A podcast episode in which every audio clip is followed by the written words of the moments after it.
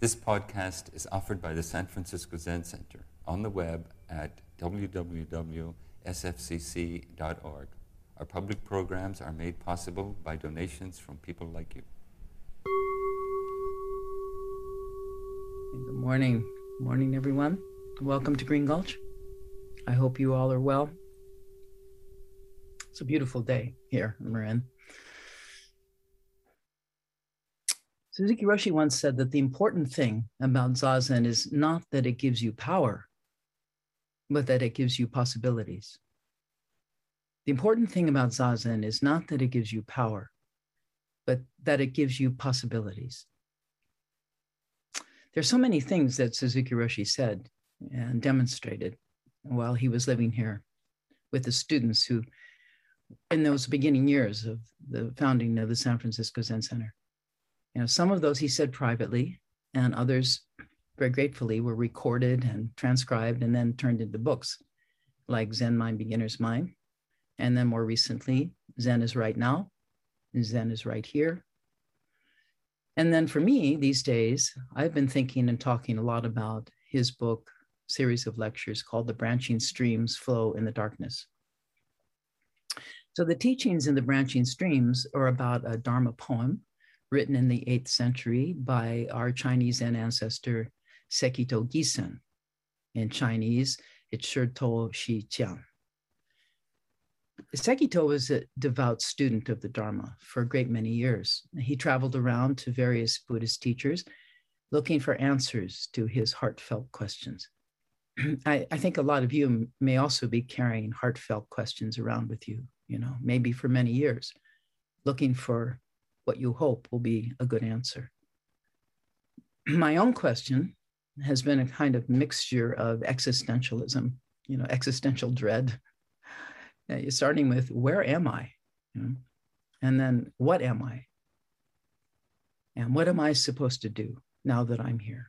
You know, and that last question just circles back to the first. Where am I?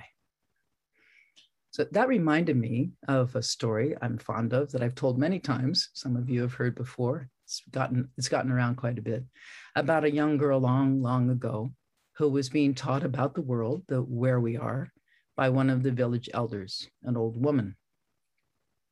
As the elders was telling the students how the world was riding through the sky on the back of a giant turtle, the young girl raised her hand and asked, Old woman, what is the turtle riding on? And smiling, the teacher said, Oh, on an even bigger turtle. But before she could go on, the little girl raised her hand again, saying, Well, what is that turtle riding on? To which the elder responded, maybe a little annoyed, Listen, it's just turtles all the way down. So I've been thinking about that story and why I like it because it reminds me of myself, you know, my own inquiring mind, which has been spending most of its life looking in a great many places for what might simply be called home, you know, as both a feeling of belonging and as a way of life. That inquiring mind in Buddhism can also be characterized as the great doubt. And I would say that the great doubt is one of our best friends, provided we don't settle too soon for the right answer. So it's the great doubt that opens us to the world of great possibilities. You know, the promise that Suzuki Roshi gives about the practice of zazen, of just sitting, of finding our seats, and thereby of finding our true home and our true way of life. And in speaking of home and of great doubt, these two came together last Saturday when I went to the city center to join Paul Haller and the community there in offering Buddhist precepts in a priest ordination ceremony for three longtime Zen practitioners Robin Morris, Krista de Castilla, and Tim Kroll, all who are currently residents of Tassajara. And during the question and answer following the talks that Paul and I gave that morning, a person asked us about the great doubt. So that's what I'm planning to talk about this morning is my evolving answer as I find myself looking deeper and deeper into that question with the help of a great many teachers and of teachings such as those given by Sekito Kisen and by Shunryu Suzuki Roshi. So, as I began pondering, as we say, the question of great doubt, the word aspiration came to my mind, you know, which quite honestly surprised me. Where did that come from? And I really appreciate when that happens. You know, when the answer to a question comes into my mind as if from someone else's mind or some mysterious source, which of course it does. You know, all questions and all answers come from a mysterious source, as is reflected in the title of Suzuki Roshi's book, Branching Streams Flow in the Darkness. With each of us as a branching stream, arising uniquely from within a mysterious source, true home. In the teachings of the Buddha, the mysterious source is also called the ultimate truth, you know, the unimaginable, ineffable, unconstructed, beginningless process of creation itself. So, in, in endeavoring to answer the questions about great doubt, I began to realize just how aspiration and great doubt are traveling companions on the pathway of awakening. You know, first there's the aspiration, the bodhicitta, or the thought of enlightenment. And I think from the first time we hear about the possibility of awakening, we recognize within ourselves the unlikelihood that we, you know, as a tiny human being, could ever arrive at such an exalted destination as enlightenment. So this that view of ourselves is the great doubt about the great aspiration. Becoming, as I see it, not only companions on the path, but conjoined twins, doubt and aspiration, doubt and aspiration. Round and around again, just like the great earth itself. So, this is the same great doubt that plagued the young prince when he ran away from the palace, that plagued the young Dogen standing near his mother's funeral pyre, and that plagued Sekito Kisen as he wandered the Chinese countryside looking for answers to his own search for home as I mentioned, my own great doubt seemed also to be centered on the search for home, you know, for belonging and for identity, a search centered in the region of my heart, you know, my feelings. Now, Sekito's great doubt, on the other hand, had crystallized over many years into an intellectual understanding of Zen, centered in the region of his head. He was confident in his understanding of the Dharma as he met with and indeed challenged Master Seigen Gyoshi, who by means of the following exchange would soon become his teacher. Seigen asked the young monk, Where have you come from? Where is home? Sekito said, From the place where the sixth Zen ancestor taught, thereby declaring himself a serious disciple of the Zen tradition and a home leaver, as we say in our priest ordination. Seigen then held up his whisk. And do they have this at the six ancestors' place? So, not quite getting the hint being given by the raising of the whisk, Sekito responds, Well, not at his place, not even in India. This answer by Sekito opened up the Dharma gate of no place other than all places. In other words, if they don't have this whisk at the sixth ancestor's place, they certainly don't have it in India either. However, in the commentary on Sekito's response to Seigen, in a book called The Transmission of Light, chapter 36, the author, Keizan Jokin, says that while Sekito did reveal the whole unique being, he still had the affliction of self consciousness meaning that he was still up in his head and coming from a conviction of his own accomplished understanding. To which Keizan then adds, because of this self consciousness, the young monk could speak with such grandiosity. Seigen, already somewhat suspicious of his visitor's correct understanding, then says to Sekito, You haven't been to India, have you? Sekito replies, no, but if I had, it would be there. Seigen then takes the high seat and says to the young monk, out of great kindness and compassion, That's not enough. Say more. Sekito, finding no place to put himself intellectually, challenges back. You too should say a half, teacher. Don't rely on me. Seigen then says, I don't decline to speak to you, but I am afraid that later on, no one will get it. So, this response by Seigen, that later on no one will get it, is directed at us meeting here today, the ones who may be wondering just what there is to get. Are we getting it, you know, from the conversation between Seigen and Sekito so far? Is there something to get? And if so, what is it? Sekito then says to the teacher a very Zen thing. It's not that they, that's us, won't get it, but no one can say it. It's not that they won't get it, but no one can say it. Reflecting on another well worn Zen understanding that words can't reach it. Words are mere fingers pointing at the moon or at the grass or at a child, at the fire, at the rain. Words are tools that we humans use to point at the great mystery itself, the great flowing mystery from which all of this and all of that and all of us has arisen. And once arisen, vanishes. Impermanence. A teaching itself pointing to the reality of our existence. A teaching reflected again and again in these stories of awakening, as well as in the name that the Buddha gave to himself. He called himself Tathagata, meaning the one who thus comes and thus goes. Thus gone, thus come one.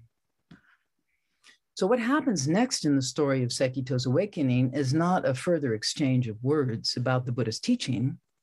Seigen, who was holding up his whisk while talking to Sekito, stops talking and he raises the whisk to whack the student in the face. Just like this.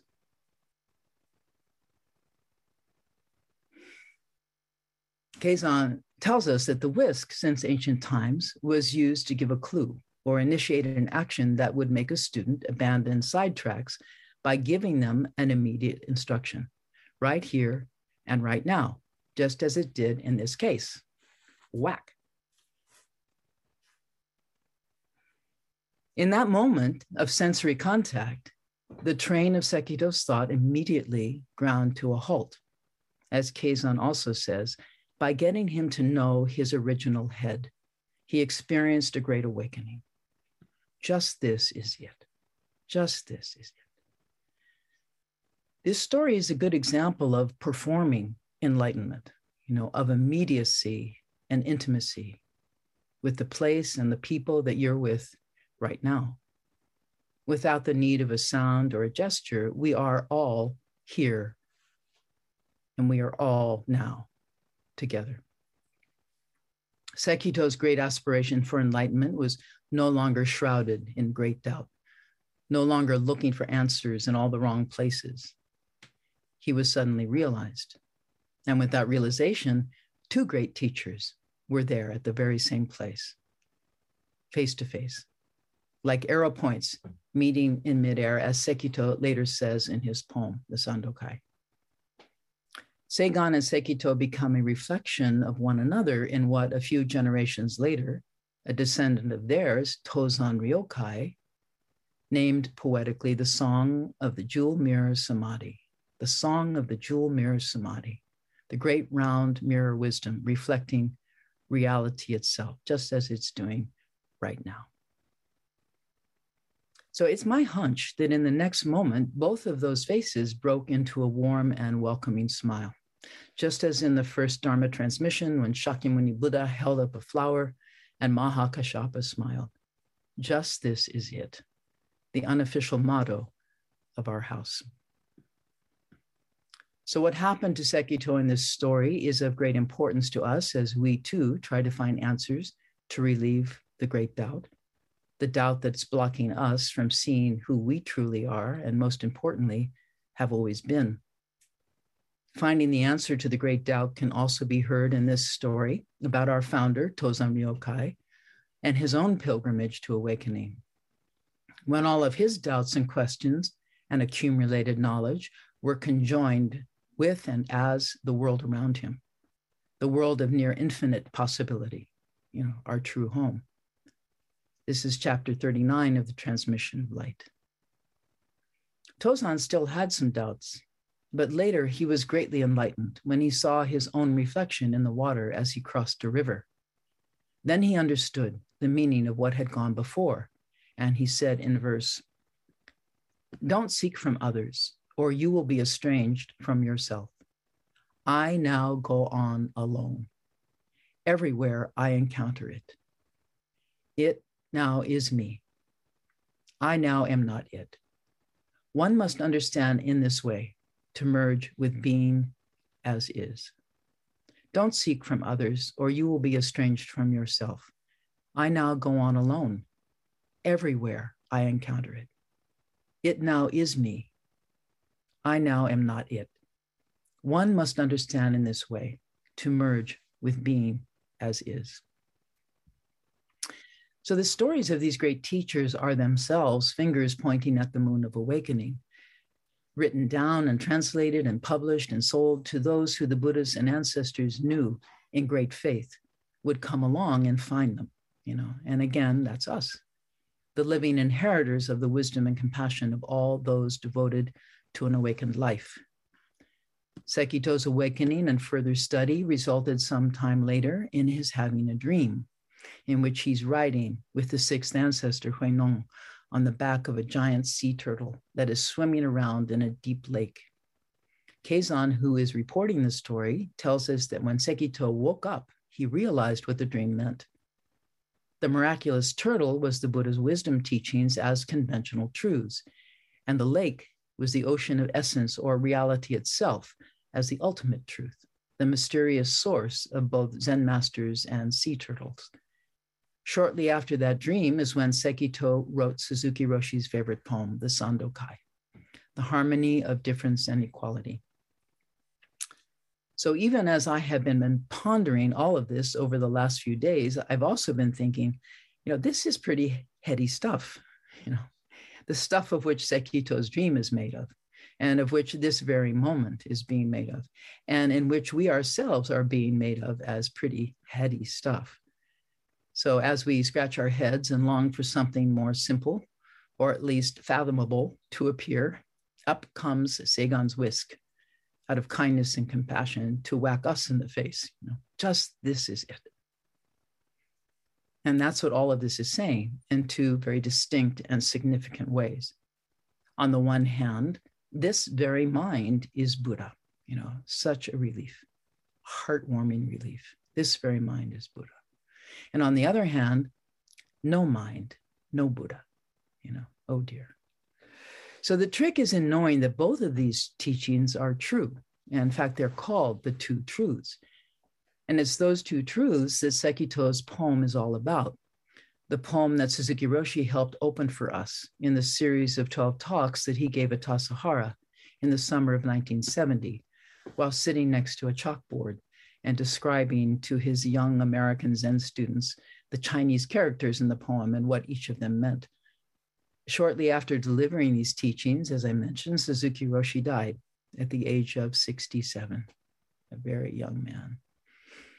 It has been said that teachers of Soto Zen often deliver lectures on the Sandokai toward the end of their lives. The Sandokai isn't a very long poem, and there's a copy inside the chat for you to look at for yourselves if you like. It begins with these lines The mind of the great sage of India, that's the Buddha, the mind of the great sage of India is intimately transmitted from west to east, from Sekito to Seigen.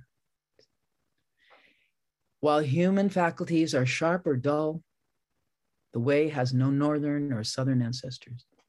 The mind of the great sage of India is intimately transmitted from west to east. While human faculties are sharp or dull, the way has no northern or southern ancestors.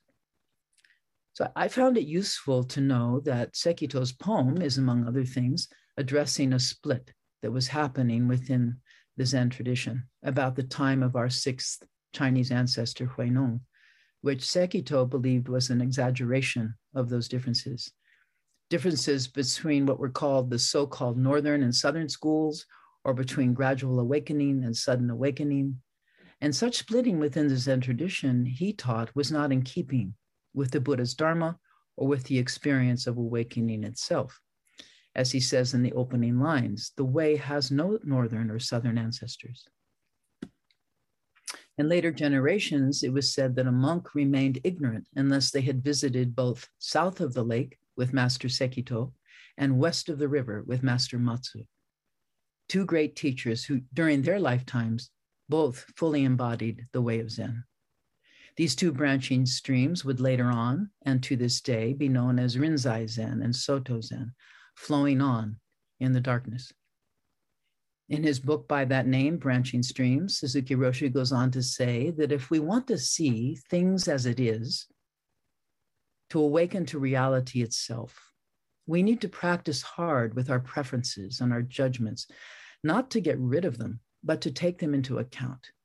He then says if you have a computer, you must enter all of the data this much desire, this much nourishment, this kind of color, this much weight without stopping to reflect on all of the data based on our own limited selfish judgments, we simply say, he is bad, she is unpleasant. By reflecting on whatever we think is simply that, what we think, we can begin to see things as it is the Buddha mind, the mind of the great sage of India, the first line of the Sandokai.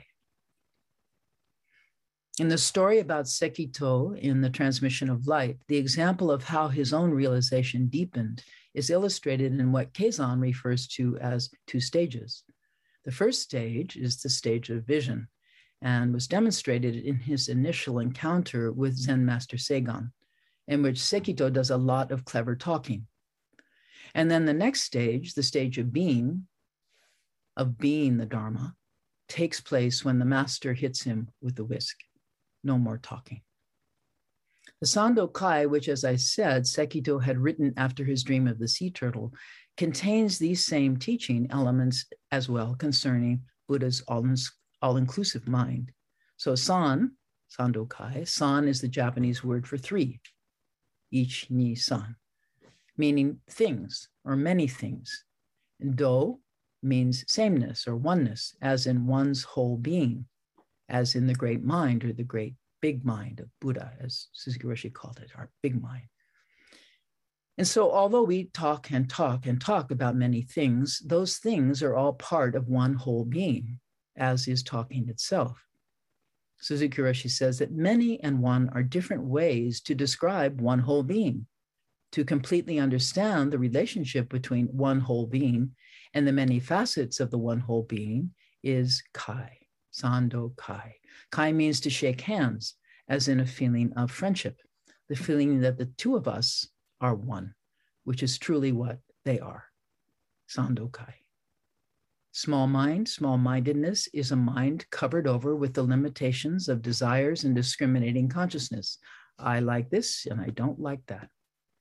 When we practice continuously with what appears in our minds, those desires become more porous to the point of becoming transparent. You know, we can begin to see through them without being fooled by them. I particularly like the image of viewing the moon through ivy. A student once said that as we were standing outside in the evening following the full moon ceremony down at Tassajara, at just that moment as the moon was shining through the ivy. Suzuki Roshi then goes on to talk about the mind we have in Zazen, you know, the big mind, that doesn't care what passes through, like the great sky. Whatever kind of bird flies through, the sky doesn't care. This is the mind that Buddha is transmitting to us, the mind of great possibilities. And we even come to enjoy those things that are passing through without any special attachment to them, just as we do when we get up from sitting and we greet our friends at the morning work circle, you know, good morning. This way of seeing can really help us when we see something at the work meeting that we really, really enjoy, that we really might like to become attached to. You know, there's the one I've been waiting for my whole life, for example, or now that's the way I like things to be done. You know, but it helps us even more when we see something we really don't like very much, whether in the mind or in the work meeting, and we think it should be otherwise Zen Center is a very popular target for students thinking how things could be otherwise. As Suzuki Roshi told us way back then, maybe so. Maybe it should be otherwise, but not always so. So without sticking with something as needing to be in some particular way, you know, my way, we open our minds to the widest range of possibilities, to the big sky, without saying, this is a mountain, this is my friend, this is the way it should go. The mountain is no longer a mountain, and your friend is no longer your friend, and the way it should go is definitely no longer the way you think it should go. Suzuki Roshi says that this is the difference between sticking to something and the Buddha way. And then he says, let your ears hear and let your mind think without trying to stop them. That is our practice, which is not easy. And yet, having problems with practice is probably a lot better than some mixed up kinds of problems you were having before you arrived. So, once again, these teachings from the Buddha through the Zen ancestors are encouraging us to study the teachings, the sea turtle, to study ourselves as we are riding on the back of the turtle, and to study the ocean itself, the all inclusive awareness, both awake and in our dreams. One very good way of doing this is by giving ourselves time throughout each day to reflect on ourselves, just as Suzuki Roshi tells us about Zazen. Upright and awake, we have time to reconsider what we are seeing and thinking and doing and believing by asking ourselves a simple Zen question Is that so? Reflecting on ourselves in this way as our practice, Suzuki Roshi calls the Buddha's mind the big mind that includes everything without exception, accepting judgment without judgment, selfishness without selfishness, anger without anger, and so on. In other words, we cultivate a mind that doesn't mind itself at all. You know, I don't mind. Please be my guest. Suzuki Roshi then says that when we can just be ourselves, we can speak without thinking too much and without having a special purpose. We then speak or act just to express ourselves, and that is complete self respect. And then he says, if you practice hard, you will be like a child, just playing, just singing, just sitting, just this poem, just my talk. It does not mean much. We say that Zen is not something you talk about, it is what you experience in the truest sense. Quack. So there you have it a vision of our life that ends where it began in childhood. When Suzuki Roshi was asked by a student, just what do Zen masters do when they get together? The Roshi replied, We laugh a lot. Thank you for listening to this podcast offered by the San Francisco Zen Center. Our Dharma talks are offered at no cost, and this is made possible by the donations we receive. Your financial support helps us to continue to offer the Dharma. For more information, visit sfzc.org and click Giving. May we fully enjoy the Dharma.